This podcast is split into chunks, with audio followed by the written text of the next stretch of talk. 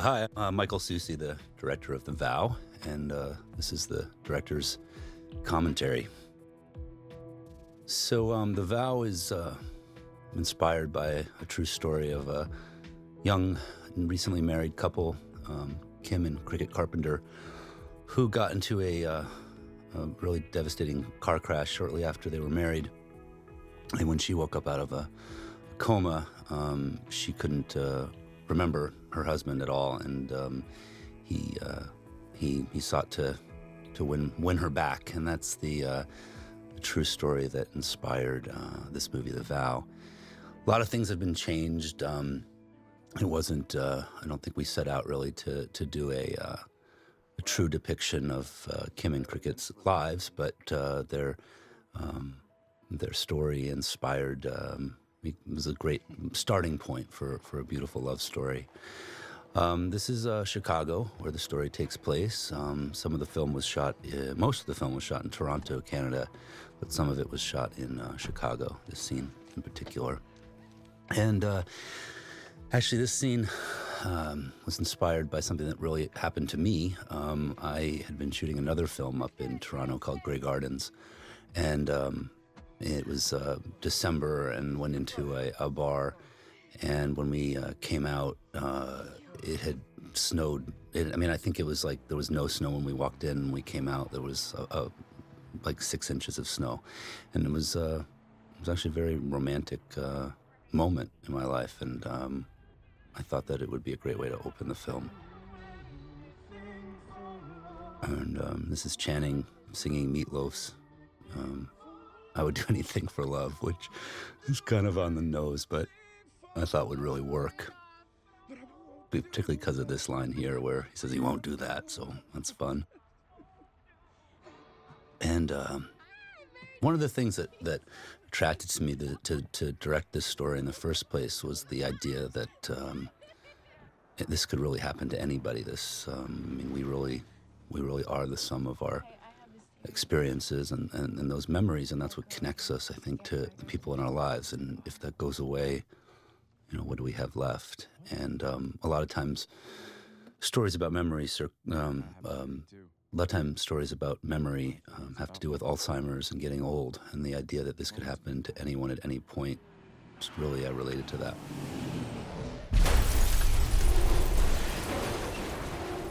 And that's the moment, the, the moment of impact, literally and figuratively. Um, and I really wanted to. There's been a lot of car crashes in a lot of movies, and I thought that the actual accident wasn't, um, you know, uh, the important uh, moment, but that moment when she goes through the windshield and her being thrust away from him, and uh, that that's what I wanted to highlight in a really artful way. And uh, the first time we were mixing the sound for that and it played back, I mean, I was blown backwards in my seat. It was so impactful. So um, it was beautiful. Uh, Mr. X was our visual effects uh, company in Canada, and um, Brendan Taylor was our visual effects supervisor, and um, just uh, did a beautiful job. That was all that glass, by the way, was all computer generated visual effects we shot uh, in slow motion, obviously, and then the actors actually moved in slow motion to make it even slower. And then the glass was all put in afterwards. There was it was an empty windshield um, that that Rachel went flying through, and um, they even put a bloody scar on her face that appears, you know, again as, as she breaks through that windshield. So it took a lot of time to get that right, to give it color and depth and flow, and it was it was an important moment to get right. This is the first flashback that we see. Obviously, it's when they, they first meet, and that moment uh, a second ago, and they kind of both looked back. Uh, I don't know if anyone's ever experienced that before, but it's not necessarily when you spot somebody, but it's when you look back and they look back at you that you know that you've made some sort of a connection. And um, so I wanted to include that. Well, thank you. The studio originally said that. Uh, they had some kind of a rule where um, could have no hats. Nobody would explain to me why we could have no hats. They didn't tell me if it was because you couldn't see their eyes or if bad people wear hats. They wouldn't tell me, but they just said no hats. And I said, I need something to show, you know, Channing in a different light, and you know, he has like, like a pocket chain, and it's supposed to, you know, it's a flashback, so it's like different fashion and not who he is in the rest of the of the movie. So this is the only scene where you see him wearing a hat. okay. Rachel's so cute in this scene. Originally, I had wanted her to be even a little bit more edgy and put this sort of bright red streak in her hair. We tested it, and the studio didn't like it, so it's not in there. I mean, we didn't we we didn't shoot it on the day. Changed the wig. Um, yes, that's a wig. Rachel wears four wigs in the movie. It's very important the um, the different wigs to establish the different uh, aspects of her character and her personality, and I think we'll talk about that as as we go forward. And this is uh, this chocolates come back. A lot of a lot of things from this date come back later on in the movie when Channing um, asks her out again to try to rekindle their love.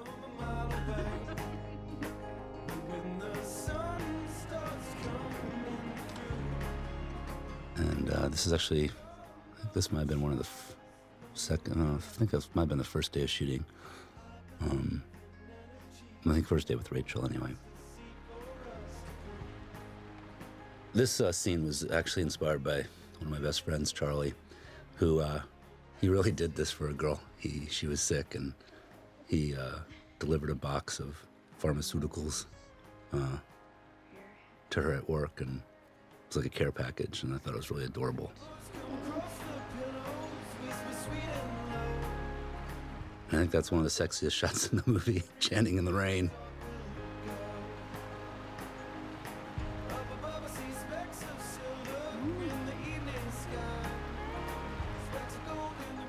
Behind the uh, note, there's a little that she grabbed that said for later, there's a little gold tinfoil. So this, um, the farting in the car scene, um, the uh, one of, one of the executives didn't really like this and wanted to uh, wasn't so sure thought we should cut it from the script but it ended up being uh, cited by the test audience as one of their favorite most memorable scenes and the executive just slunk down in her chair just mortified that that uh, that that was a favorite scene but this um, another friend of mine rick his um, his brother Todd. Um, this really happened to him. That's how I guess at their wedding, he said, uh, "I knew I loved loved her when she rolled up the window when I farted in the car." So again, true life is uh, sort of the best inspiration for these kind of anecdotes. We purposely keep patients with traumatic brain injury. One of the things that uh, happens to you when you're uh, having this kind of severe brain trauma is that they um, the hospital will shave your head if they have because they actually have to drill drill holes in your skull to uh, let some of the pressure out. Um, you can imagine if your brain's swelling and you have your skull there, there's nowhere for the brain. You know, it's like if your wrist swells or your elbow or your knee, it just swells. But if you have a, a you know bone around it, it's got nowhere to go and it's very painful and can cause more damage. So they actually drill holes in your head. Well, it's you know uh, not so attractive to have your leading lady have a shaved head and probes coming out of her head, so we didn't do that. so there's your first uh, phony Hollywood moment. Uh, this was uh, that moment when, when Channing put the ring on, on Rachel's finger was like a really emotional moment. Um, when we shot that scene, it was really hard, and that ventilator, um, you know, you keeps keeps the person in the coma breathing. So the fact that her chest is moving and looks like she's breathing is is, is correct. She's in uh, the character's in a coma for about six weeks, which is you know not something that we had to highlight uh, with you know a, a, subtitle or anything like that or a um, chyron. But uh, that's the, the, if you look carefully at some of the scars and how they age or and get better, and it's all accurately done. And the damage that Leo had had in the one scene where he he found a ring, the bruises, and the next time you see him, time has passed. It's all these little subtle things. Uh, there's an establishing shot later where the snow has receded, and it's all meant to show you um, subconsciously that time is passing. So, uh, yeah, the blueberry pancake move in moment. It's pretty adorable. This is their loft. This is you can see a lot of things in the loft that don't appear later because this is the bachelor version with all the the band's drums. and those guys, uh, all of his friends that he lives with before she moved in. When words are needed, and to share the silence. And uh, another true inspired moment. Um, I, my friends um, Andy and Justine were were married uh, on New Year's Eve uh, one year, and they had the most beautiful vows to each other. And um, I'm certainly rewrote them and changed, but changed them. But that was my uh, the inspiration that we used to uh, to rewrite um, sort of this moment. The writers Abby and Mark uh, were fantastic. They wrote just a really beautiful um, story um, from from you know from Kim and Cricket's original um, uh, inciting you know incident of the accident and these little things that I'm throwing in there were little flourishes that uh, we we included, but they're really responsible for writing the beautiful story and the dialogue. No matter what challenges might carry us apart. The idea here was that um, they weren't traditional. They didn't want this couple didn't wasn't right for them to get married in a church, and they just had sort of their nearest and dearest to them, and uh, their friend is the you know the master of ceremonies. It just felt right for this couple, and uh, so we called it the gorilla wedding. Security. I now pronounce you man and wife, and best friends for one. Kiss 'em. And I think it just really, you know, shows their their love for, for life, and also in the same in the same reason it was important not to put Rachel in white. I mean, it didn't seem like that Paige would wear a white wedding dress. The idea that it was pink and vintage and a little bit different. I mean, just felt right for the characters. And um, this is a famous landmark in Chicago called the Bean, but it's actually a cloud sculpture, and. Um, and those flowers that she has, those are all fabric flowers, meant, meant to be fabric. Kind of all the corners have, they're made with pinking shears, and our prop master made them. Again, something that, that Rachel's character, Paige, would have made for herself. My sister uh, and brother in law are both artists. She's a uh, painter, and he's a sculptor. And Paige's uh, career here um, was really inspired by. Uh, I mean, she was already an artist uh, in the script that Abby and Mark wrote, but um, in terms of the details um, of the set dressing and things like that, uh, really used uh, my sister and brother-in-law as inspiration. And actually, their art appears later in the loft, in Paige and Leo's loft, which we'll point out. But um, this set was um, really a, one, of the original inspirations of the visuals that I put together whenever I'm doing a project. Uh, I assemble a bunch of photographs and use that as a template with the crew about how I want the, the movie to appear. And the windows in the background here are, um, you know, these kind of industrial lead paned windows, and, and just that look felt right. And it's one of the original photos. I love this moment where he's so, Leo's, you know, just so in love with her and supportive that he's talking about her, you know, uh, scrap pile without knowing it. It's a really cute way to, I think, show his dedication to her. You totally love me. Yeah, I do.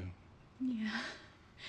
I This is, know, uh, because This is the first time coming up in the film right here that we hear their love theme that's the script. that um, Rachel Portman, one of our two composers, wrote for the movie. It's she's um, I wrote, worked with Rachel Portman on uh, on Grey Gardens, and um, she just is wonderful to work with. And I wanted to work with her again, and it's a very interesting process how all of the the score for this film um, came together. Um, we started with this uh, this love mel- melody, and we used you know pretty traditional instruments to um, orchestrate it, but it didn't feel. Um, although I loved it, it, something about it didn't feel right. And as time, you know, went on, we started really pulling back on the score. Too big of a score, too classical of a score.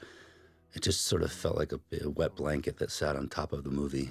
And um, so we started paring it back and using less instruments and started to use more interesting, different instruments, less strings and things like that. And um, eventually, Rachel Portman uh, suggested bringing in Michael Brook, who uh, is another composer. And uh, it's very rare that you have two composers on a film, or certainly the ones that work together. But that's what they did, and Michael's um, very gifted with guitar, and he and Rachel work very differently. But um, basically, sometimes she'd write a melody, sometimes he'd r- write a, a cue, and then she'd embellish it, or he, you know, he'd embellish hers, and they would sort of kick it back and forth until, I mean, it was sort of took on its own life, and it was not no longer clear, you know, who who did what, and it was a true, true collaboration, and uh, really kind of beautiful. So here we are uh, in the hospital after Paige's woke, been been woken up out of her coma when, uh, as it says in the movie, as uh, Wendy, who played the doctor here, tells us that they actually put people into an induced coma um, to let their brains heal, and then eventually they they take them out of the coma and and revive them, and um, that's why she's kind of out of it. If you this is an example here where you kind of see how her scars are. Uh, much less severe than they were earlier uh, when she went through that uh, MRI machine or CAT scan machine um, when she was passed out and that little red laser went over her face. So you see the progression of the scars. You know, we shoot, probably know this, but we shoot films completely out of sequence. And so keeping track of the severity of a scar or a bruise or things like that is, is, is pretty complicated in the makeup department and um, hair department. They, they, they track all of these things very carefully so that they can make them so that when it gets assembled, they, it, it all is, is seamless.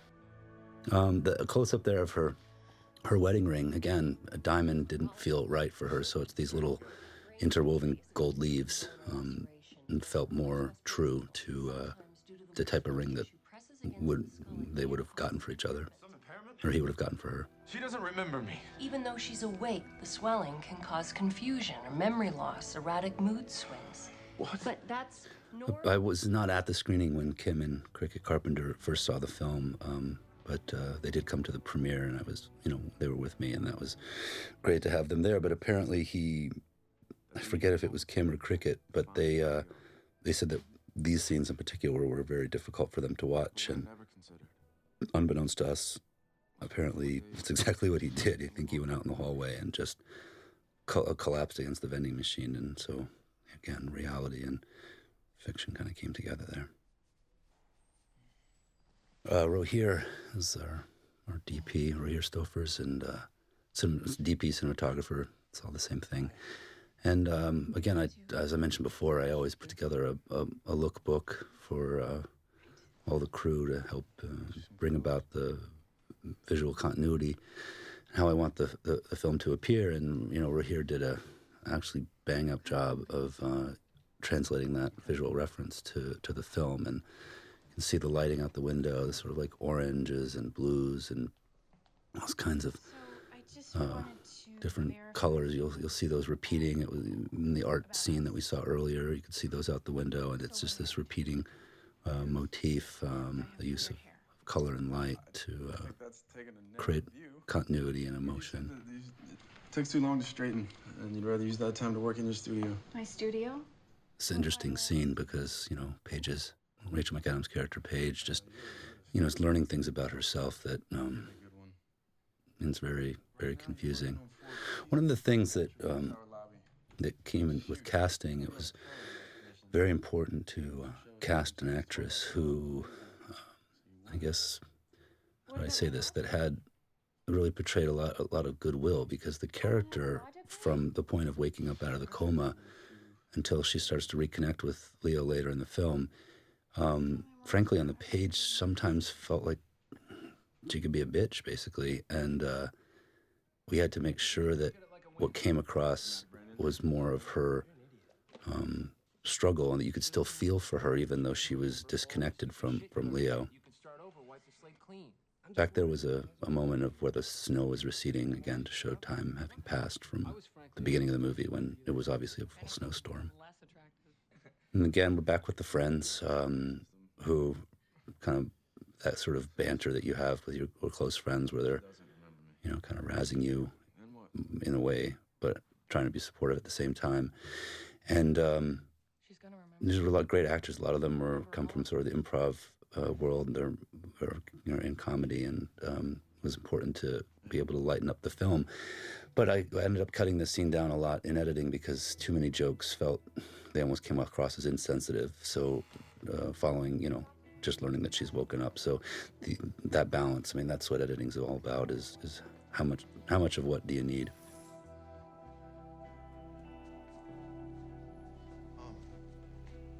Again, in this scene, uh, Leo expects to be, you know, picking her up, and and, and she's gone. And um, what's happened is is that uh, you know her parents have found out that uh, that she's gotten into this accident, and they've come. And what Paige doesn't realize, though, is that she's actually been, been estranged from them for for several years. And uh, we learn here that Leo's actually never met uh, her parents. Mr. Collins, I'm so glad you're here. Sometimes uh, we we build sets, and sometimes we shoot in practical locations, and um, we try to make it all look uh, seamless. And um, this was a, a, a all the hospital stuff was was a practical location, um, but we did a lot of work to this room to to make it look a little bit richer um, than just your sort of generic uh, generic uh, hospital space because it's supposed to be sort of like a private private wing. Uh, the sooner she settles back into her We um, consulted a, a brain specialist uh, at the hospital in San Francisco. It's a friend of a friend, and um, she was excellent, um, Alyssa Jean, and she um, was uh, not only is she a very very skilled uh, neurosurgeon, she also teaches, and so she was able to articulate and um, all the different uh, things that someone like uh, Paige would be going through at this point. Helped us also with some of the ICU things, and and you know, in her defense, we definitely took a couple of liberties, um, like I said, with shaving the head and things like that. But as long as I think you know you're doing those things, you're not doing them out of, of, of negligence, then or ignorance rather. Um, I think you can get away with it. But she was very helpful, um, especially to, to Rachel McAdams in in talking about, um, like for instance, in this scene, um, you, really very sharp, sharp headaches, and people talking loud, or even people just raising their voice slightly, can feel to the person like they're screaming. Um, and that's also another moment where you know when when Paige says things like that, you don't want the audience to check out from her emotionally. You don't want them to think that she's being, um, like I said, bitchy. But I think Rachel really pulls it off, and she really, um, really w- walks that very, very fine line um, without by portraying what her character's going through without put, turning us off. And I think that that's a, um, a real challenge, and very, very, very, very proud of Rachel's work here and how she's able to do that. Okay, look, what I remember is being in law school and being engaged to Jeremy. Referencing Jeremy here, who's um, played by Scott Speedman, coming up later in the film, and um, it's very hard for, for Leo Channing's character to to to. Okay, babe, babe. He's coming to realize, you know, that she really has forgotten him. At this point, Everything. is to go back to your life with me. You heard what the doctor said.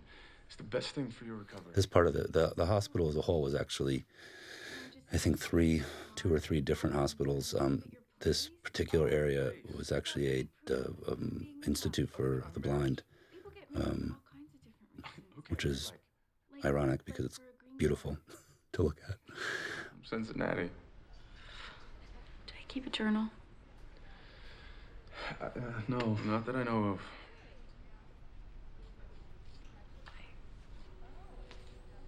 This was a, another scene that we had to really edit properly so that you saw um, Rachel's character's just frustration with the situation and not her being uh, mean in any way. And this is uh, again, this is story through through costume. Um, this isn't something that that uh, this is something that Paige, the sort of hipster Paige, you know, would wear and put together. That's why Leo brought it, but it's not something that the more conservative Paige would ever um, put on. So again, just making her sort of feel uncomfortable and, and vulnerable. And, and actually, I remember Rachel feeling that way in the costume. She felt vulnerable, and I said, "I know that's the point." Especially relevant for the for the scene coming up after this at the surprise party, which is uh, why we wanted it that way. Let's have a listen. Hey, baby. Oh, I'm sorry. I'm still at my studio. I miss you so bad. My sculptures are starting to look like you. So, what are you doing later? I kind of need some Leo time, if you know what I mean. Yeah. Anyway, call me back. Love you. Jessica Lange. I invited her to, to come back and play uh, play Rachel's mom, and I was really honored to have her return. It's cute. I mean, I sound um, happy. I think this is important that uh, you know he doesn't have any pictures with them, and important to show Paige's character that uh, that she was in fact uh, happy. And it's it's confusing. It's a crossroads here. This is what I would consider to be the end of the the first act, um, where uh, you know really we've finished the setup of the movie and we're moving into you know the conflict stage when they um, and she chooses to come back with him and give it a shot, but she's torn. Come home with me. I, we'll figure this out together.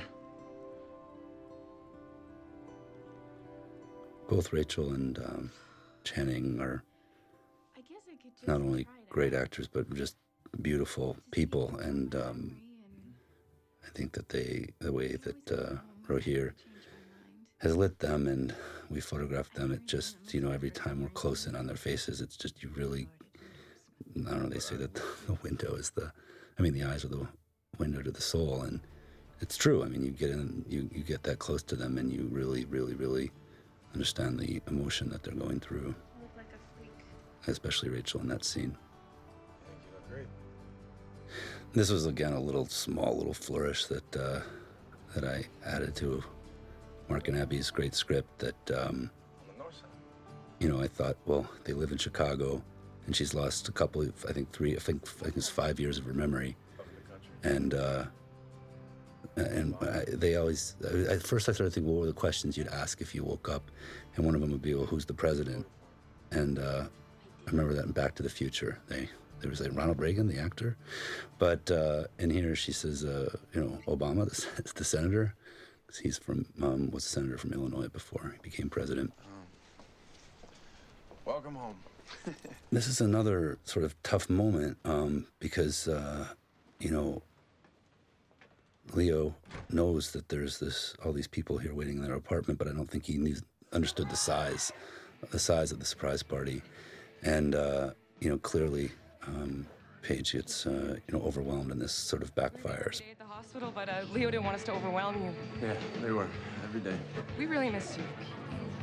I gather we're we're close. I'm Sonia. So not only has she forgotten Leo, but obviously she's forgotten everybody else from uh, from the time, the time since she uh, that she's lost her memory. It's called uh, retrograde amnesia, when you um, can form new memories, um, but uh, but not. Um, but you've lost a chunk of your memory. Um, unlike, I guess, I, I, forget the name of the other kind of, amnesia, but I guess Fifty First Dates that starred uh, Drew Barrymore. Um, she couldn't form. Apparently, she couldn't form new memories. So that's a different kind of amnesia. This um, this loft that uh, Leo and Paige live in. Um, it was a um, a real location uh, in Toronto that we um, we did construction within and built it out and made it into a into their home. Um, but uh, but really, again, it's it's the same loft that he lived in with his, his, his friends earlier in the movie before before they moved in together. But uh, this was going to be. We knew this was sort of the centerpiece of the film. Um, a lot of times, this would be something that you would build on a stage, but uh, we decided to use a real location and the authenticity of of the uh, building. Toronto has a lot of this yellow brick, which I think is very attractive. You can't quite see it in this scene, but uh, um, I forget the reason why, but it's sort of a trademark of uh, Toronto architecture. That's not a lot to take in. That's This is actually well, sort of one of my favorite scenes in the in the film dramatically. Um, I think Rachel is. They're both very strong, but I think this is just one of Rachel's best scenes. I mean, it was again when I was the, the, again that, that fine line between um, too bitchy and sympathetic. Um, this is a, a case in point where we did the scene many different ways, and we um, edit in editorial we we wove together the different beats so that it really had um, both sides of that in it. You know, that her aggression and frustration, but also her regret, and I think it came out beautifully. That's a painting behind their bed is one that I that my sister did. This is the outside of the of the same loft space. We often in film will use a different interior and exterior, uh, but in this case we we married the two. Uh, I love this moment. Uh, you know, the idea again that uh, that she's forgotten different parts of of who she is, and uh, the fact that the first thing that she thinks of is that her mother's going to be upset that she has a tattoo. I think um, it's very relatable. And this is uh, per the request of many of my friends when they found out Channing was going to be in this film to please make sure we included as much nudity as possible. And um, the uh, during the filming of this scene, the first take, Channing, when you're filming a nude scene, the actors aren't actually completely naked. They wear something. Um, I'm not sure if I'm allowed to say this or not, but we basically affectionately call it a cocksock, and it's uh, basically a not very attractive looking kind of like ace bandage sleeve that your junk goes in, and then it kind of gets taped to your front so that from the back you look completely naked and but you're slightly covered. Anyway, Channing was wearing one of those, and he uh, during the filming of that scene for the first shot with Rachel, uh, shoved some sort of a. He has the prop department give him a like a basically like a flaccid dildo. Which I don't know what anyone would do exactly with a flaccid dildo, but uh, he tucked it into the cock sock and then he like wiggled around and did a little dance for Rachel, and she screamed and laughed, and then we did the scene again without it. But you know, Channing's a big prankster, and uh, it's one of the things that uh, made this movie really fun fun to shoot. Is uh, I don't know. I'm just trying to. Channing constantly um, playing little pranks. One of his favorite is to, right as the makeup artist going in to touch up a little thing here or there on his face, he goes "ar" and bite, pretends to bite her. Gets her every time. No, please. I'm sorry. I. I- I don't want you to worry about me, okay? Just go about your normal routine and. This is the you know the first day back, and uh, Do you have a job? Paige trying to settle in, discover who she is, and uh, On a recording. and them getting to know each other, which is just awkward. I mean, it's sort of like this uh, extended first date, first blind date setup type of a thing, and What is my routine? What do it just is awkward. but that's how it would be. We usually get up and make coffee. Kalina Ivanov, our, our production designer, um, as I said, did our built this uh, completely raw um, loft space into this beautiful um, home for them, uh, and uh, there was really nothing in it. No, no walls, no cabinets, no anything, uh, no lights, and um, and the way that she sort of transformed it from the the, the brief moment that we saw it with the um, roommates into how it morphed into a, a more of a home for the two of them, as opposed to just sort of a band practice uh, room was was really kind of brilliant, and the different pieces that she brought in. Or it was, I mean, I'd want to live there. In fact, I ended up buying half the furniture we made, kept it for myself because I loved it so much. Are you, are you sure? Yeah, yeah, I'm fine. Okay. All right. Well, you look. You got keys, phone here. If you need me, And this is my numbers are on there. another one of my favorite moments in the movie when right here when he uh, can't really figure out what to hug her or shake her hand and i love that. It's great what channing does there. I mean you just see every time you see him you can just see his heart is breaking. And uh, you know when the the casting came about i uh, actually the very first meeting i had on this project we talked about rachel for this role um, but uh, i actually spoke to channing first um, and went to New York to meet with him. He was filming another another movie, and we had a great meeting. Really got along, and I had never met him. I had seen him in a couple of films, and um, liked him, and thought he was though, it's great. You know, a great, uh, yesterday we were somehow great movie star. But I, I just didn't really know if he had the the warmth because he had played sort of some cooler characters, some military characters, and things like that. And so I, I was really wanting to meet him in person, and he's such a warm guy. I mean, he's as close. I think Leo's as close to Channing's true self as any character I've seen him play.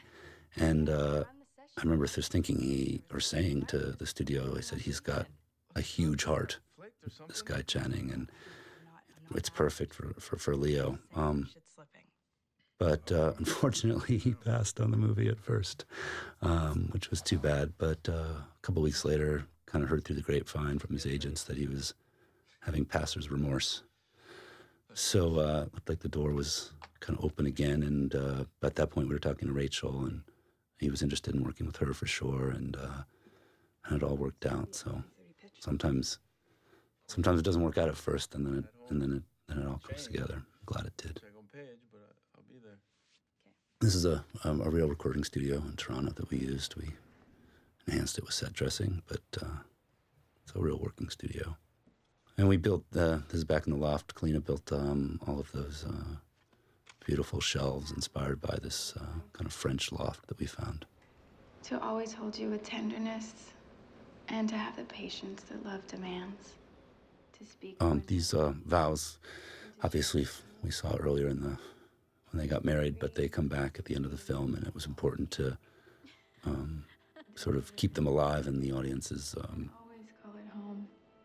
Did you write your vows on a menu? consciousness because they're again they do play an important part at the end of the film and thematically uh, throughout and uh, it was very interesting to watch rachel's character watching herself um, in such an intimate moment but being dissociated from it emotionally and the way that you know those are in conflict and you see that here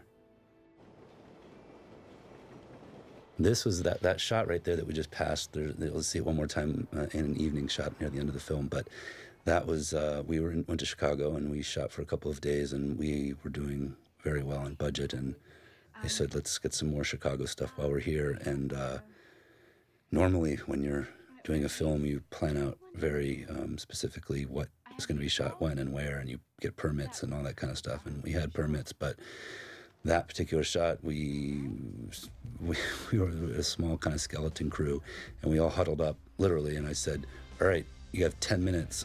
Everyone go a different direction and figure out how we're going to get on the roof and get a shot, and meet back here." And um, normally that's all done by location scouts, and the gaffer, who's the head lighting technician, looked at me and said, "Me too." I go, and I said, "Yeah." yeah, Rocco, you go. Rico, Rico. And I said, uh, yeah, and we did. And when somebody got us up to that roof, and it turned out to be one of the best uh, sort of establishing shots of the city that we could have ever gotten. If we planned it, it wouldn't have been as good. So I love those little moments at, uh, in production.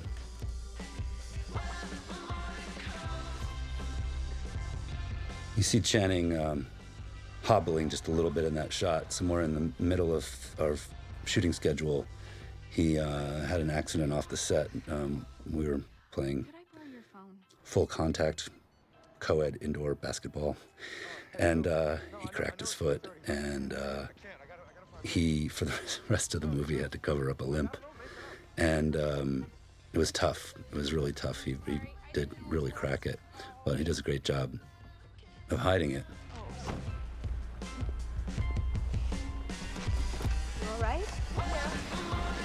That was a just a little small moment there with Jessica Lange and, and, and picking up Rachel McAdams. But one side of it I shot one day, and then the other side of it I shot three weeks later. And when you're trying to do something like that and match two different areas, and it, it's very always very frustrating. I don't think it sticks out, but it's something that I recognize.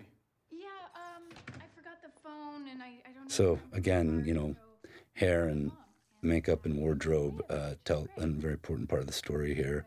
And she's in this sort of uh, Club Monaco slash Banana Republic sort of dress, which obviously is not something that artist sort of hipster Paige would ever wear.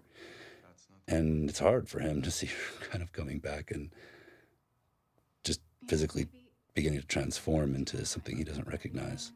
But right now, they're the only thing I'm sure about. And I think that's an important line too uh, about Rachel's state of Rachel's character's state of mind. Um, that her family is the only thing that she knows and she feels comfortable with. And I love this moment. When she says, Aren't you going to change? He goes, Changing under his breath. I love that. It's just a left up here at the Caldwells and then a right at the cul-de-sac, and we're six houses in on the right. Oh, the Presley's got a new mailbox. So cute. The Presleys were a family that lived in our neighborhood when I was growing up. Exactly say I'm sorry. I don't remember them getting a new mailbox, but it's sort of fun to bring in, uh, I don't know, friends from your past. Forget me not. That's funny. This is uh, the forget me not joke. Is So, uh, wasn't sure if it was going to work. I was in a screening the other night though, and everyone laughed, so I guess it did. and my sister's name is. Gwen. I know a lot of. So yeah, coming up here is uh, her, they're talking about her sister Gwen, uh, played by Jessica McNamee, um, who's an Australian actress, and her um, audition came in uh, on tape uh, to me in Los Angeles, and she just blew me away. Um, not only does she look so much like Rachel McAdams, and she's been told that I guess many times apparently, her uh, her audition was just fantastic, and. Um, the funny thing was actually when she showed up on set uh, and found out that Sam Neill would be playing their father, um, she said that her her real father is always told that he looks like Sam Neill. So um, it all kind of worked out here. Oh, please, please. I think uh, hopefully there's going to be a little bit of a a blooper reel. There was during this scene we did the very mature thing of putting a fart machine under the table and letting it go off during the first take just to blow off some steam. Um, and the funniest thing is, is that uh, none of the actors knew it was going to be there, and Sam said something like, "It's coming from my end," meaning his end of the table. But it was a really unfortunate choice of words. So the there was also a beat in the beginning of this scene. I mean, this is about uh, Leo feeling out of place uh, thematically, and in the beginning of the scene, he's already seated at the dinner table, and men aren't supposed to uh, to sit until uh, the women have been seated. Kind of sexist, but that's what etiquette says. So we purposely sat him down and left the other men standing until uh, Jessica took her place. Subtle things like that that probably nobody notices, but uh, maybe a few do. And uh, again, uh, this is a real house that we shot in, um, not a set, but we do a lot of things, uh, clean it, and uh, did a lot of things to, to, to change it, including uh, bringing in this uh, wallpaper. It was a a red, um, I think it was a red room until we changed it, and then they put it back for the owners when we leave. Look, you're not gonna get that in your computer. You're gonna want a live room. You're gonna want to bounce the tape. You're gonna want real musicians in a room vibing off of each other. You, I guess to, to answer your question, it may be a dying field, and um, you can record high quality stuff uh, at home.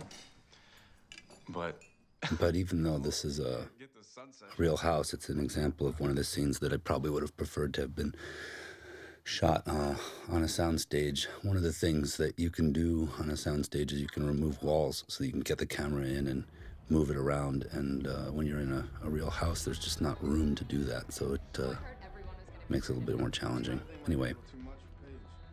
This was uh, the exterior there was in Chicago, but uh, the interior is in Toronto. It was a, a nightclub that has this kind of cool Art Deco vibe to it that uh, we thought would be kind of upscale. I think originally in the script this was supposed to be like a TGI Fridays or something, but we uh, we didn't want to go that route.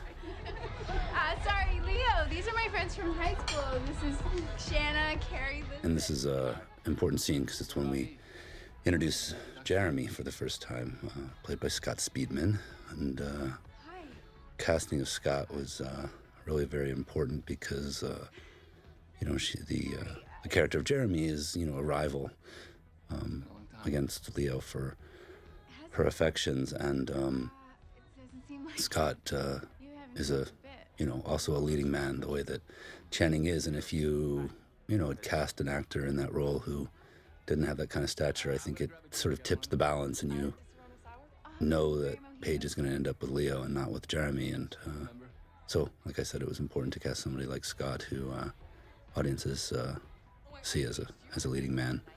It was great to great to have him as part of the cast. This uh, the music in the background is uh, the artist Robyn, is uh, one of my favorites. It was like she was some sweater set wearing mojito drinking sorority girl. Like a Stepford? The uh, we get a, a memo from the legal department um, that always that we have to cover certain lines for airplane uh, versions and television versions and things like that. And uh, sometimes we just dub the actor's voice over it, and other times we actually do alternate takes. And um, this was all um, uh, one scene, uh, I mean, one shot, so there wasn't a way to sort of edit things out. And uh, and they give you a list of words that you can't use, and there's words on the list you can't use that I didn't even know. But uh, the, in that one, we had they asked us to cover cock block. I couldn't come up with anything f- that meant cock block, but you know, but wasn't dirty. I just couldn't think of anything, and so we used uh, uh, the line he says is. Uh, so he's probably uh, so he's probably pretty upset that her stranger husband was cock blocking her all night. So we changed it to um, was pretty upset that her stranger husband was pencil jamming her all night. And unfortunately, that the the G-rated version sounded a lot dirtier than cock block, so we just left cock block. Um, we shot in a real real train in Chicago there, and this was a really cool um, law office in Toronto Hey, that we used as Jeremy's uh, office. Because I've been dealing with these people forever, and I know That artwork on the wall there is also Laurel Sucsy original. Very uh, proud of my my sister's work. Right back. Okay. And um, I think the day we were shooting this, uh, there was like an air show going on or something, and so like there were these jet fighter pilots flying outside the windows. We sometimes had a cut and Remember that go again. at The lake. When you told me you'd always have my back, no matter what. The night in the boathouse. Mm, yeah. I think So Rachel just looks tell me what so stunning here. I mean, she looks stunning in so much of the film, but she's uh, just really beautiful. This was a challenging location to uh, shoot in because of all the glass, and when you have glass, you get reflections. Um, but you also get depth, and uh, and that's really important. So it takes much longer to set up shots in this kind of environment, but I think that they pay off, and huge kudos to uh, Rogier and his uh, his team because um, again, it's really careful choreography, especially when you're moving the camera on, on the shot when she was walking in. Um, there's just reflections all over the place, and we we hid them. Did I give you your ring back? Yeah, you did. I had uh, mentioned earlier that um, Rachel wears several uh, wigs in the movie, um, and this is the third one. The first one was the little bob that we saw at the DMV when they first met, and then uh, there's sort of a short curly or a short wavy wig that we saw in the loft when he asked her to move in with the blueberries, and then um, this is the the third wig. Um, and we've already seen it kind of when she was in the art studio and her hair was up. Um, then later she gets a sort of a waspy makeover, and that's the last one. But um, again, that process of helps explain where the character is. This moment right here, uh, when Scott they kind of hug each other an extra little second, I thought was really beautiful. Something the actors did that really conveyed I was not a real true sort of feeling. When we first screened the movie at the the very first test screening, uh, everybody know where I was kind of did a ooh during that kiss, which I wasn't expecting. so ridiculous to me. Um, I shut everyone out. but uh, but it's understandable because you're really rooting for her and, and for Leo. This doesn't feel right. But I also think it's understandable for for Paige. Actually, it's funny. The the um, it was a couple days before we started shooting, Channing came to me and he said, um, "I have one problem with the script." And I said, "Yeah, what is it?" He goes, uh, "My sister's name is Paige. Is there any way we can change the character's name? Because it's really weird for me." And I said, "Honestly, yeah, maybe if you had told me a couple months ago or weeks ago, but I don't think we can change it two days before we start shooting." So, um, you know, we just went with it. Um, this was a scene that uh, I always thought was was was really great. Um, visual of all these pictures of her life, uh, which comes back at the end when you hear the Cure song "Pictures of You." But um, we tried cutting it out uh, and doing a, a screening of it, and too much information was was lost. So we reinstated it. Um, we had just tried to cut it for sort of speed and all that um, pacing, but it was important to important to their story. A lot of these are, are real photos from the actors' lives, and uh, there's also tons of my own family's uh, personal photographs um, scattered in here. My cousins and um, Sherry and Dean and Leo and Sabrina and George. They're, they provided a whole bunch of them. It was kind of really great. Yeah, yeah, I guess so. But what I've been trying to do is pinpoint the last memory I had before everything just went blank. I love the way that she says blank. I mean, she says it like blank. like, I love that. Special toasted ravioli. And I don't I don't remember the answer. Like I said, uh, we built those those shelves uh, into the loft, which I think are just awesome looking. They've kind of got these great metal screens on them, and uh, um, I ended up buying that table and the, the chairs because it was like this huge, oversized dining table that we uh, that we built for the, to fill the loft space because it's such a large room that any kind of a standard table just got kind of dwarfed in there, and uh, I use it uh, at my country house for all my What are you doing? my my, my dinner parties. I'm sorry. Was that that was one of our things? Yeah, kinda. It, I'm sorry. no, no, no. You don't have to say it. You, you don't. It, it, I get it. I really like to um, Just have to keep doing what we're doing. that use Let you fall back co- into your- compositionally use frame within frame, and so we designed this door, um, both that can slide all the way open and uh, and uh, also have the door sort of within the door, and you know works as a as a metaphor for you know where they are in their lives, being, and, and it also helps um, focus the eye. Just I think it makes some pleasing compositions. Will you show it to me? Come on. That's the uh, the alleyway outside the real loft. Um, but then this location that we've seen earlier, this art studio, is um, a different part of part of town, but uh, meant to be contiguous. And uh, we kind of see now, for the first time, the scale of some of Paige's artwork, and uh, these are all original sculptures that uh, were designed by Kalina Ivanov um, and then uh, rendered by our key scenic uh, Cameron Brook. And really, I mean, they're huge. They're like over, I think they're like 14 feet tall, these ones.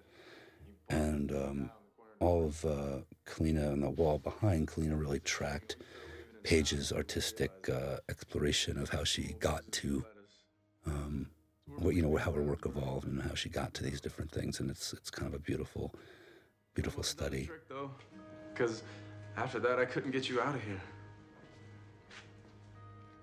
And these are meant to be the the new pieces that she's working on, which are smaller in scale, but definitely reminiscent. And we even tested different uh, patinas, like that piece right there behind on the left corner of the frame is was a was we use it as dressing, but it was a, a test of of the sort of uh, copper oxidation process. Um, But come here. so there's a lot of thought goes into these into these things. Just I love this set. This is just a beautiful. Uh, figure out what it wants to be. I mean, it's a real location that we dressed, but um, I'm still call it a set. But it really, I just think is uh, I don't really know how to use gorgeous. Sure you do. Wait, hold on. And this scene is kind of heart crushing because Leo is trying so hard to help her, but he's just kind of doing the wrong things. Know. Just try it. It might be fun. Can we just um, And remember, this is for somebody who's had this kind of a head trauma. Loud music and loud talking, it, it, it's amplified, and it really. She's again not just being a bitch. She just really, it's, it's painful, physically, and then emotionally, of course, as well. I'm trying to help you. When uh, we did this scene, we did it different levels of, of anger, and some of it was just seething anger, and some of it was, you know, overt anger, and some of it was just compassion. And I just felt it was very important for Leo to have a point in the movie where he kind of loses it. Um, so we went with the uh, of bigger version, more overt anger.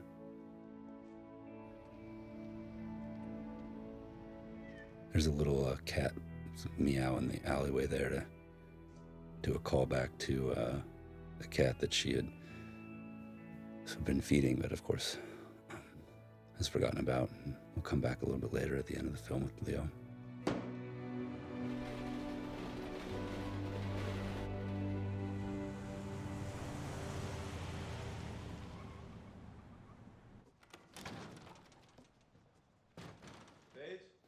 She's writing a note here, basically to tell him that she's leaving. And he ends up coming home, and she she tears it up. That little Portuguese bakery that you love on the way home.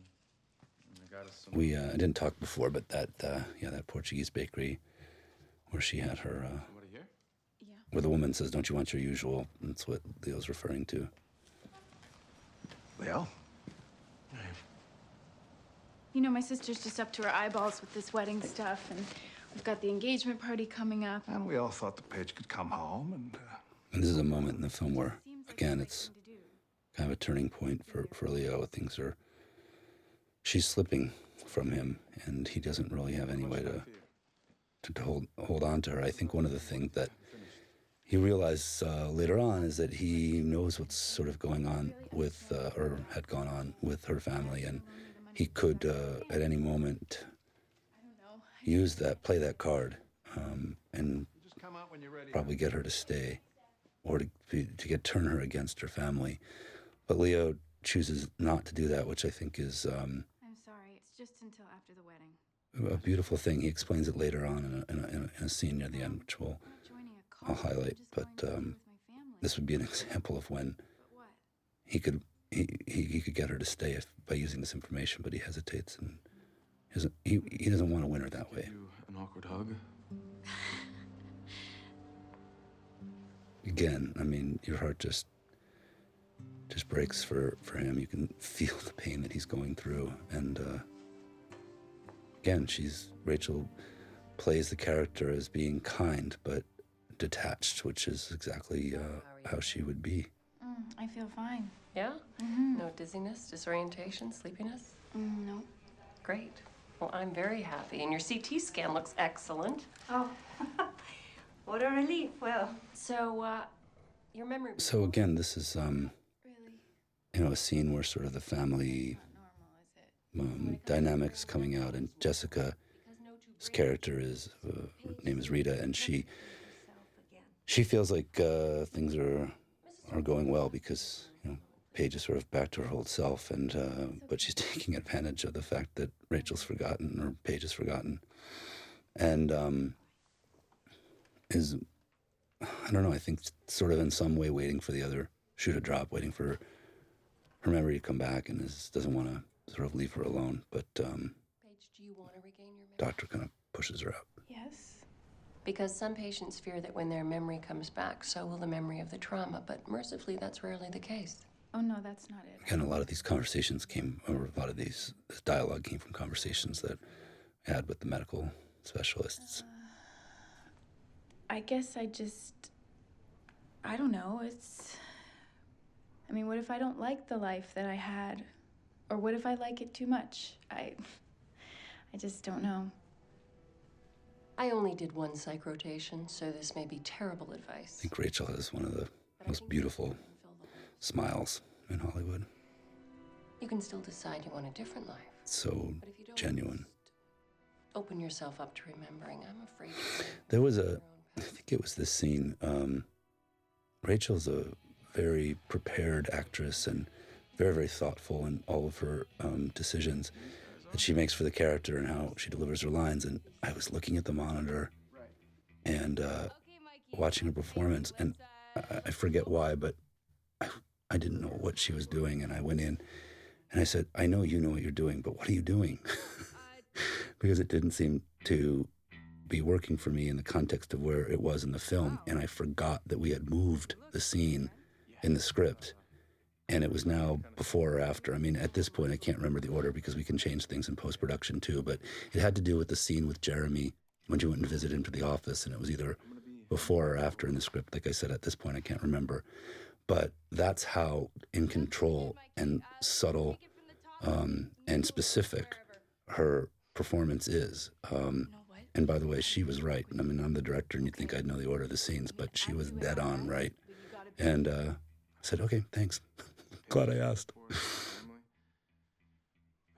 This was a scene that was kind of difficult uh, for me to. Um, it wasn't. I didn't quite shoot it the way maybe I should have.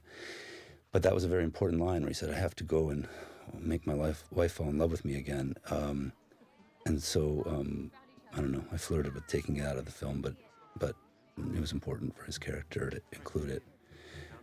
And uh, this is a great party scene uh, in that wide shot. My my father was in there, and uh, my family was visiting this day, so they uh, they got little walk-on roles. And um, the second shot of the scene, my father was at the front of that, but he ended up on the cutting room floor. Sorry, Dad.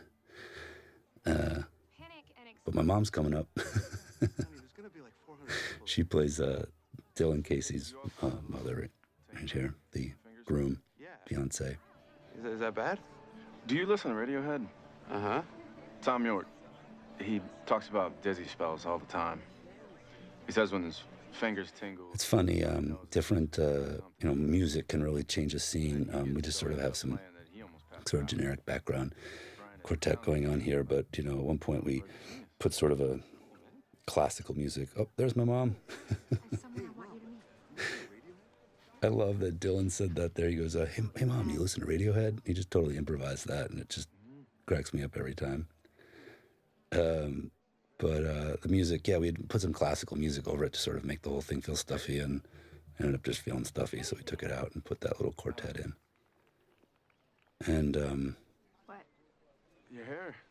It looks so different. this is the first time that You look beautiful. Leo's seen her since her uh, sort of makeover. Um, the idea was that after she was at the hospital with her mom, it kind of hit the salon, and uh, now her hair's got all these highlights, and she's straightening it. Again, it's all these like, you know, we could have done a much more dramatic, uh, obvious makeover, but I think one of the things that I like about her transformation is, is that it's in kind of pieces. It's subtle. Gwen, I think. Okay, and you probably said to yourself, God, I wish. And uh, there's my sister in the background talking to Jessica McNamee, plays the character of Gwen. I guess so. And that's all of my family who's in the movie, so there won't be any more. What? You can't remember. But again, this is a, another big turning point in the script. I think this is about uh, the midpoint, and uh, you know, it's very. Leo has a new plan, and everything's taking a new direction from here. He's going to ask her out. Get to experience it all over again. Like reading your favorite book for the first time. Exactly. Which is why I want to ask you out on a date. Uh, a date. This is a house that um, was in the suburbs of uh, Toronto, but it really looks like a, a house you'd see in, in Chicago, or the outskirts of Chicago, suburbs. Coming up. But if we go out before then, And um, you might still be able to take me as you we did a lot of landscaping, and uh, like I said, we did some changes to the. In- not only do we dec- redecorate the interior, but we actually paint and change colors, and it's all uh, a lot, a lot of work that you wouldn't necessarily notice, but if we didn't do it, you would.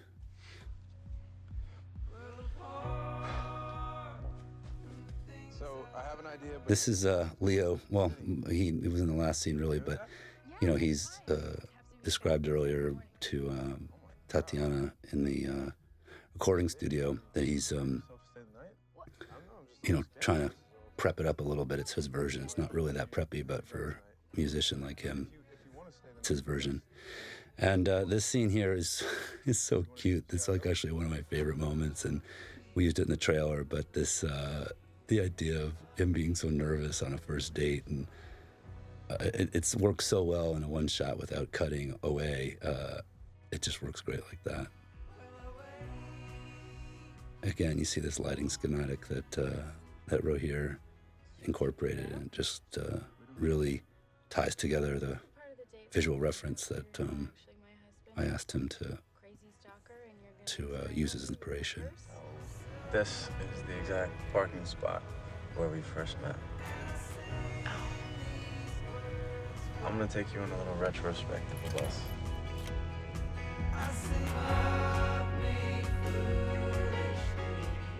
This was uh, a tough scene because um, we had these chocolate truffles and it didn't. Uh, the day we were filming the DMV, the first time they met at the DMV exterior, um, they the prop master brought us a whole bunch of these chocolates for us to see which ones we wanted to use, and of course I used the opportunity to taste as many as I could. I think I only actually had like four halves, so it was two truffles, and my I had such a stomach ache. And several weeks later, we go to shoot this scene, and it didn't occur to any of us to have the truffles made hollow. So these are full, real truffles, and um, Rachel couldn't bite into them because then the chocolate, the ganache, would end up on her, her tooth, and it looked like she was toothless. So she had to like eat the basically the whole thing in one bite, and they're so rich. And you know, we're using mul- uh, multiple setups and doing the scene over and over again from different angles and different lenses and different cameras. And so by the time they're done with it, I think they each ate, had over 20 truffles or something. And on top of that, that's not red wine, that's grape juice, you know, just sugary.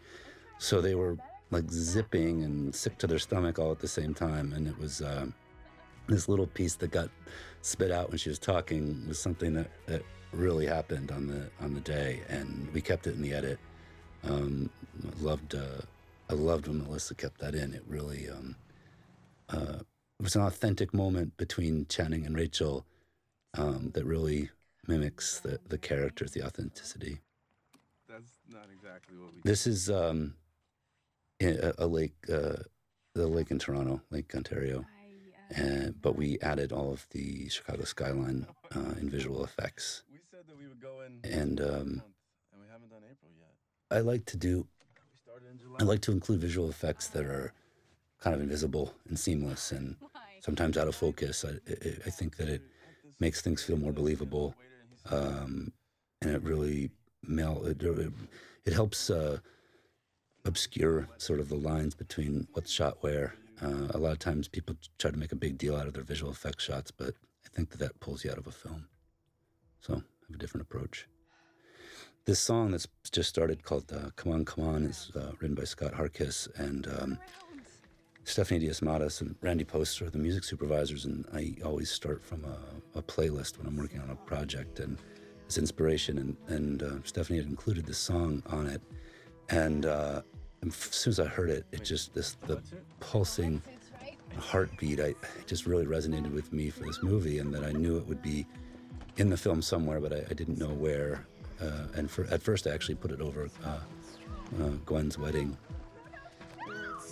But then we moved it here, and it just it always lived here. And then later, uh, Nancy Richardson had the really bold idea of, of, of using it instrumentally to start the movie. And we're coming down the, the sign at the music box, and I had had a lot of trouble trying to figure out what song uh, to set the tone. Uh, so when she made that choice, I just was like, it was brilliant. It was, it just kind of came full circle.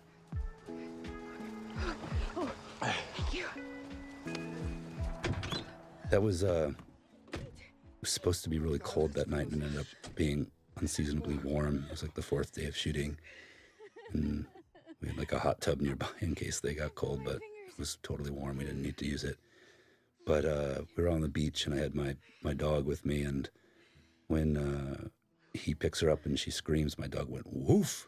he was trying to protect Rachel. I don't know what you're. We were doing the the music, um, one of the instruments that I think it's called a Wurlitzer or something like that. Uh, it's kind of this like like spinning drum, and it creates this kind of like ooh, ooh, ooh, sort of a noise, and just felt to me sort of like butterflies uh, in your stomach, and um, and it's like a kind of like an organy sort of a sound. Anyway, we we used that in here because it I thought it mimicked their emotions, especially I mean, both of them being nervous. I mean, kissing, kissing someone you know so well and kissing someone you don't know. I mean, it's just an interesting dynamic here, and so sexy. And I love that flash of his wedding ring behind her head a minute ago. And it's really beautiful and sexy without being, I don't know, graphic, I guess. Thank you for coming out with me tonight. I had a really nice time. I've missed you. Oh no, don't say it. Don't say it. Miss being with you. Yeah, don't go too far. Don't blow it. He's gonna blow it. and now she feels uncomfortable and he's kind of undone all the gains that he uh, sort of made in this evening. I mean, it's hard. It's sort of, it's even when you're just first dating somebody, if you aren't sort of in sync and one person tries to rush the other person, I don't know, you scare them away. And I think that's, uh, that's what's happened here.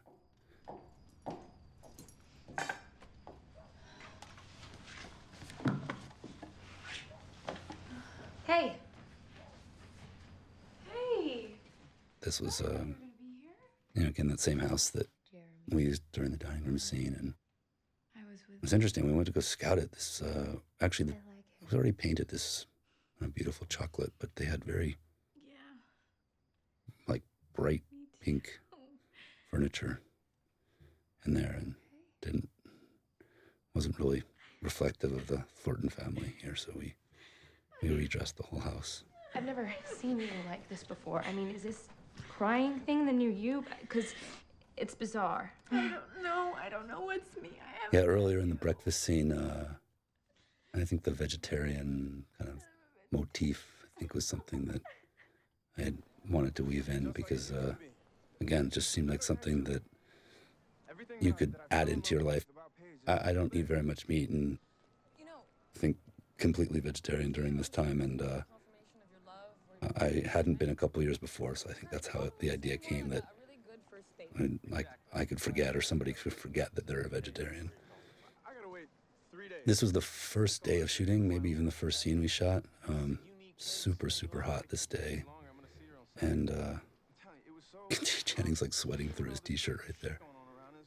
There was a scene that um, that followed this um, where his friends set him up uh, kind of on a blind date.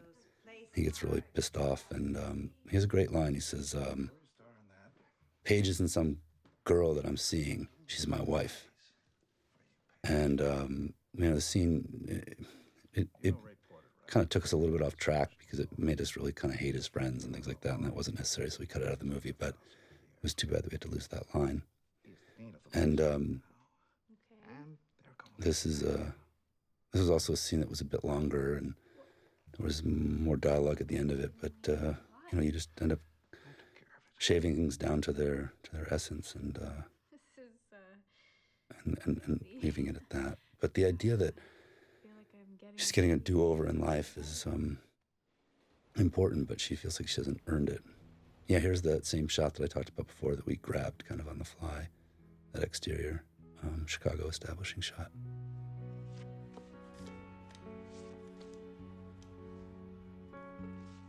I love this music cue so much. That's been my brother in law's sculpture behind Channing there.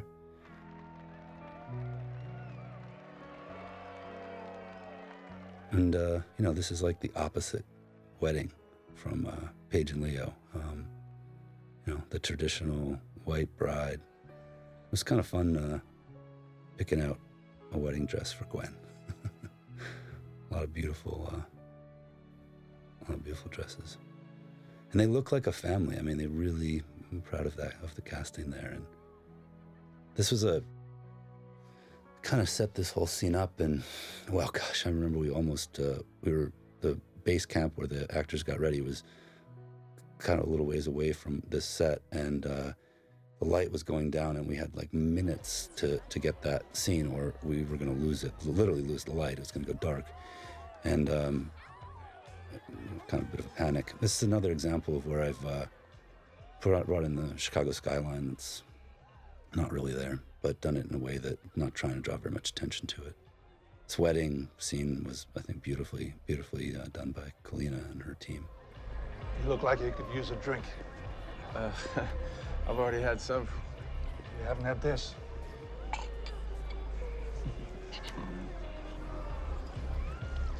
Glad we're having a moment alone. I haven't gotten a chance to really talk to you, Leo. Yeah.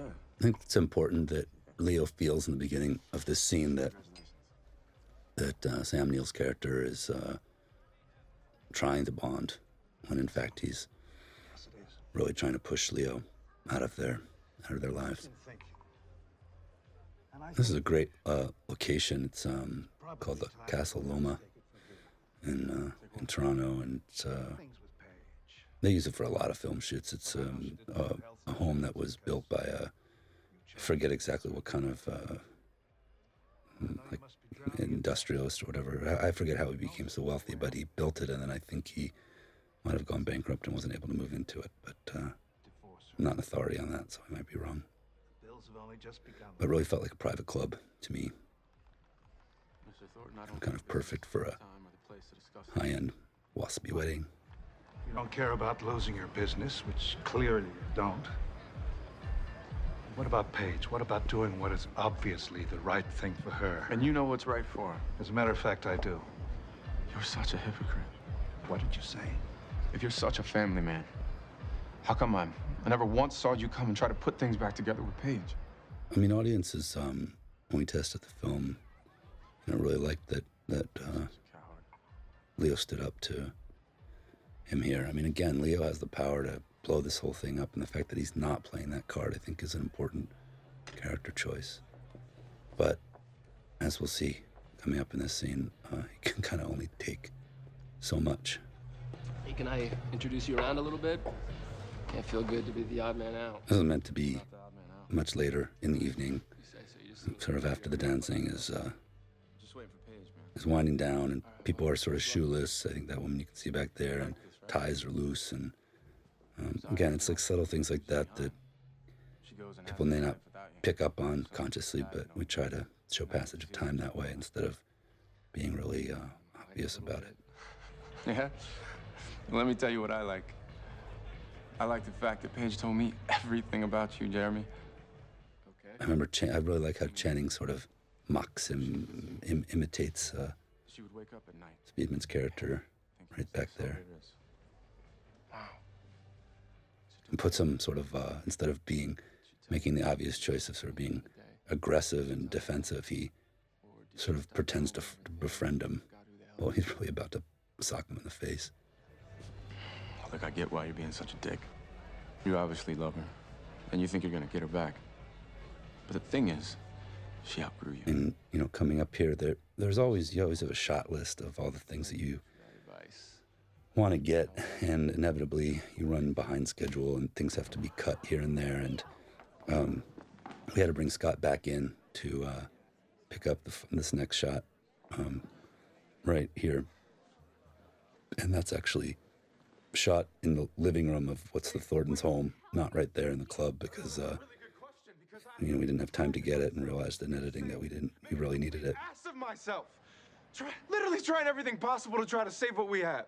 And you've been. And this scene is actually really interesting because originally it was scripted that Paige kind of, kind of finally calls it quits. And in the rehearsal process and in sort of living through these characters, both the actors realized that it really, you know, and, and me really realized that it, it needed to be Leo who finally um, sort of admits that they have to call call it quits, and it it was. I, mean, I think Channing first raised it, but it was it was it was important to that, that it's that it's Leo that does it and not and not Paige. But again, sometimes you don't see that when you're just reading it, and when it starts to get up on its feet, you you, you see you see it the story, you know, slightly differently. So I think it was a really important change, and I'm grateful that you know that Channing raised it, and that and that Rachel uh, um, really selflessly, um, you know, agreed. Rachel can just be so genuinely emotional um, in her performance. I, I think I made the mistake actually of, uh, I mean, not that she needs to be more emotional, but it was difficult on her to keep doing the scene over and over again. And I think I made the mistake of shooting Channing's side, you know, shooting his coverage first. Leo. When in fact, I really should have shot her first because by the time it came around to her, she was just uh, really emotionally drained. It, it, these scenes take hours and hours and hours, and to keep up your not only your energy but your emotion for that long is um, it's a really uh, amazing thing to uh, see these actors do that. It seems all it appears all seamless now, but you know it's a lot of work. I love this shot. It's just simple, but he's so lonely. Channing um, had to learn to play guitar for this movie. He uh, he he hadn't learned before. He he went as far as to take some um, voice and music lessons just to sort of become more musical and music savvy. And um, the song that he's playing was actually composed by uh, Reid Carolin, who's uh, Channing's producing partner and best friend. And uh, I think it's a really beautiful tune. And in the scene, um, I love how Rogier lit this. Um, in the scene, uh, we've got a couple of cameras, um, you know, moving back and forth. And uh, at one point, um, I mean, Channing described this as being one of the hardest scenes in, in the film. Not only does he have uh, quite a long monologue to deliver right here, and not only is he playing guitar, which is something that doesn't come naturally to him.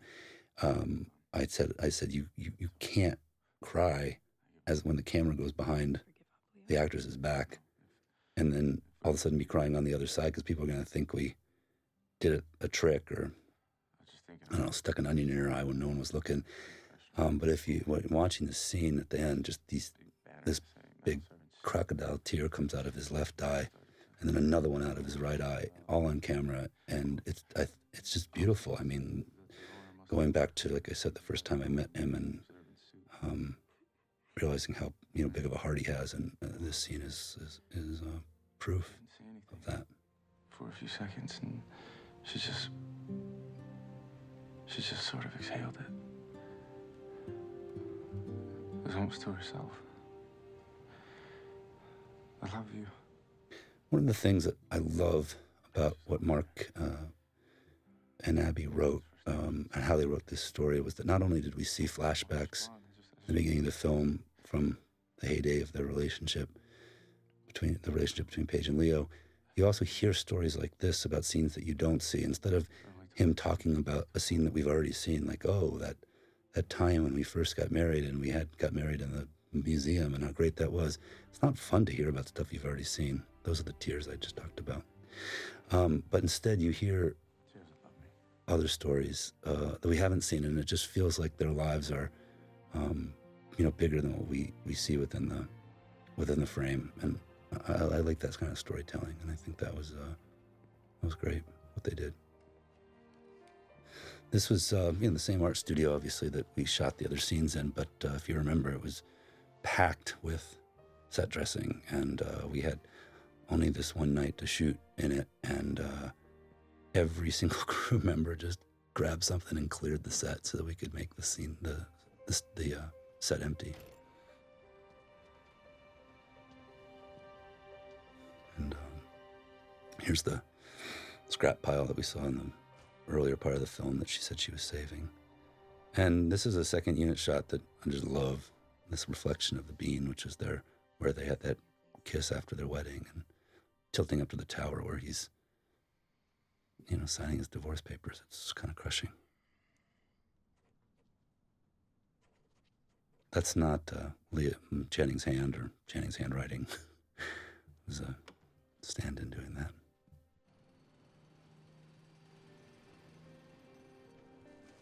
There was a, a, a day that I got a message from the assistant directing team that Channing wanted to see me in his trailer, and I was like, well, I've never been called to Channing's trailer. I had no idea why it was this day.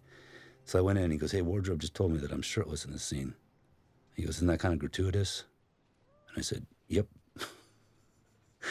and uh, then we were on set and he had a t shirt and he goes, uh, Come on, man, rock, paper, scissors. And I was like, All right, fine. So we went rock, paper, scissors, and I won. And I go, and I said, uh, double or nothing on the pa- pajama bottoms. He's like, all right, we'll shoot. So, boom, they got to keep the fans happy. I never had a chance to. And I like that little beat with the cat, you know, sort of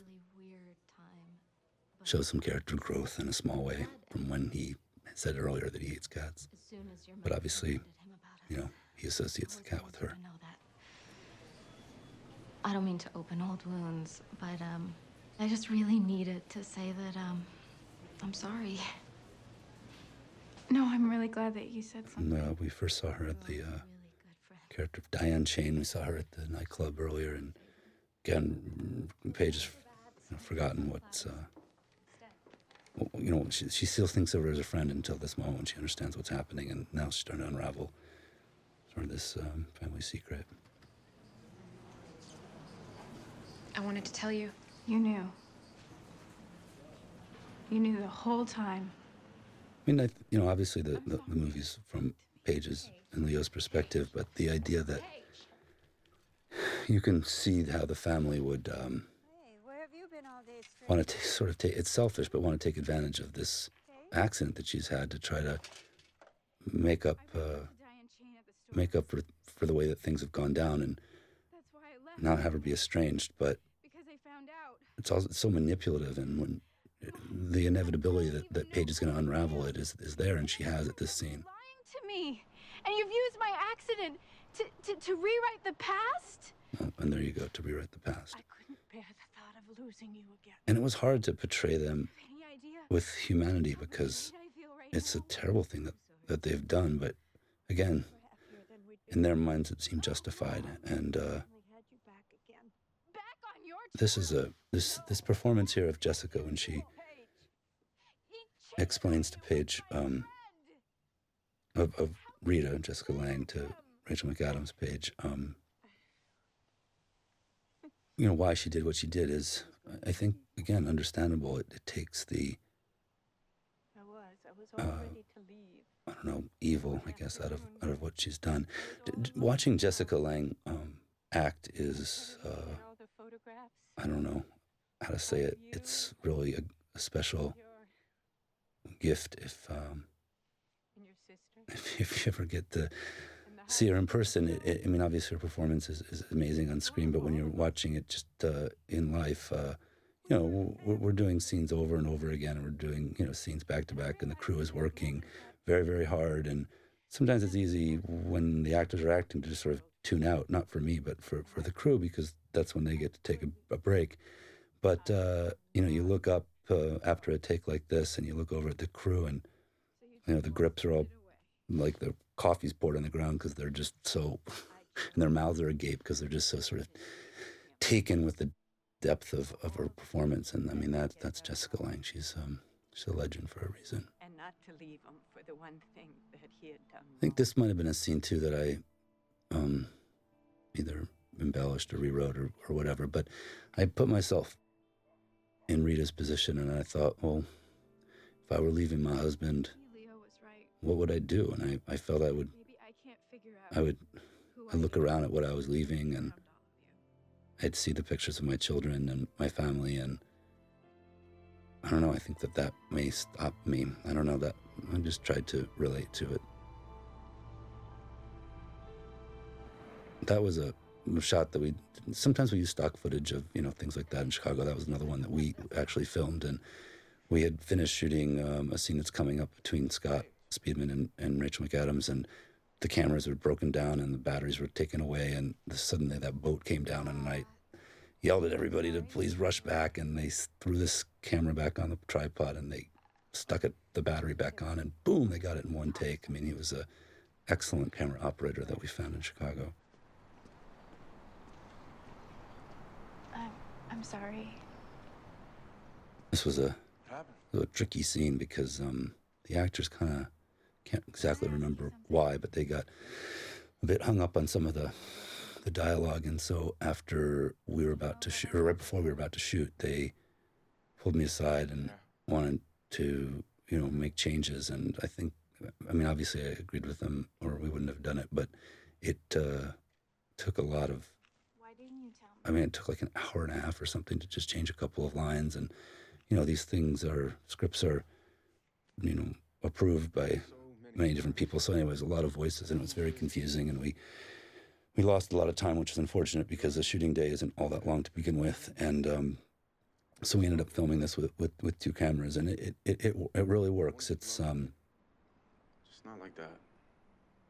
when you're making a movie, you know, you, the director naturally gravitates toward certain themes in the story, and um, when you know you're also doing some rewrites on it, you you end up including moments of your own life. And I remember in some of my past uh, relationships having the feeling of um, sometimes um, I can be a persuasive person, and I feel like sometimes I've won the battle and lost the war, meaning that uh, you can't really force somebody. Um, I mean, you certainly can't force somebody to love you, but you can't force someone to do something that, that they don't want to do. And, and I, that's the justification of why Leo doesn't play that card.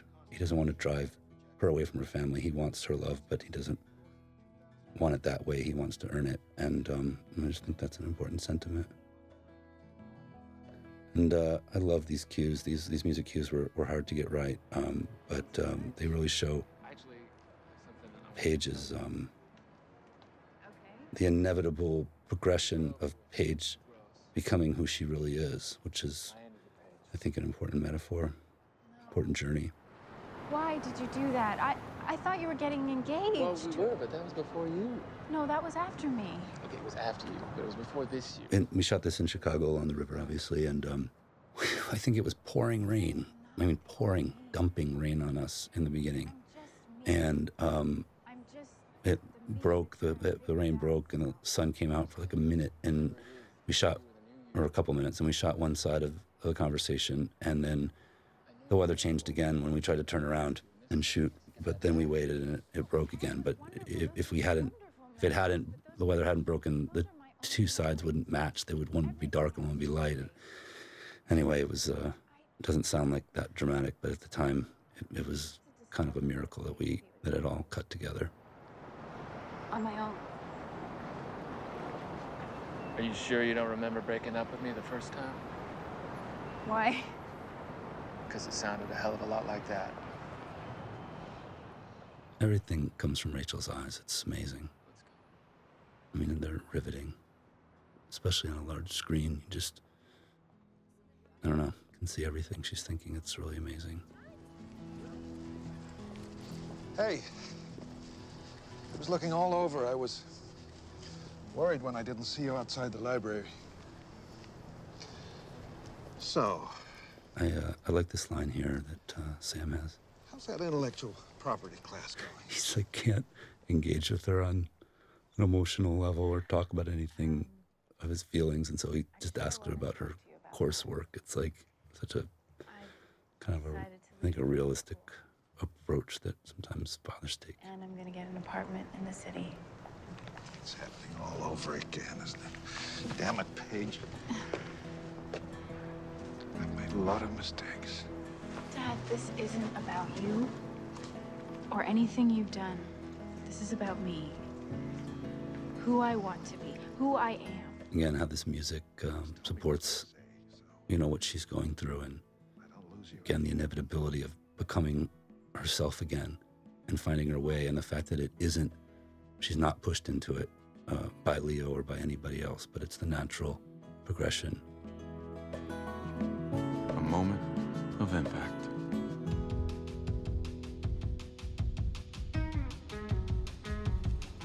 A moment of impact whose potential for change has ripple effects far beyond what we can predict. This was a sequence that, um, like the car crash, I don't do a lot of storyboarding, but for sort of very specific sequences, I do, as I did for the car crash. And um, you can see those little green bunnies that look like they're fornicating on the wall there. Um, but for this sequence, I did because it was shot over m- many different locations over many different days, and all these shots had to, to flow together. So we um, really, you know, mapped them out. I mean, mapped them out really more than storyboarded, but to make sure that it would all feel like a continuous flow. If you, you know, went a different direction, or if you whatever, it would it would it would uh, feel jerky.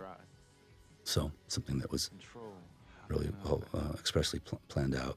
Um, and then this is another another iteration of, of, of Paige's artwork that Kalina um, designed and planned out, and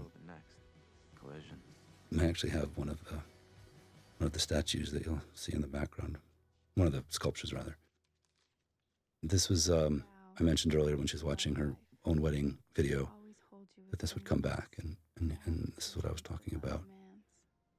To speak when words are needed and to share the silence. Th- this hairstyle is, if you look at it carefully, it's it's that last wig, the kind of waspy blondish wig, but it uh, it's wavy again, and it's like she's not taking the time to blow out her hair and all that. It's it's again it's a small character thing, but those are the things that we think about and kind of track, and it's it's it's kind of a hybrid version between the way she started and the way that she was in the middle, and um, she's not going back to the person that she was. She's becoming something a whole new version of herself.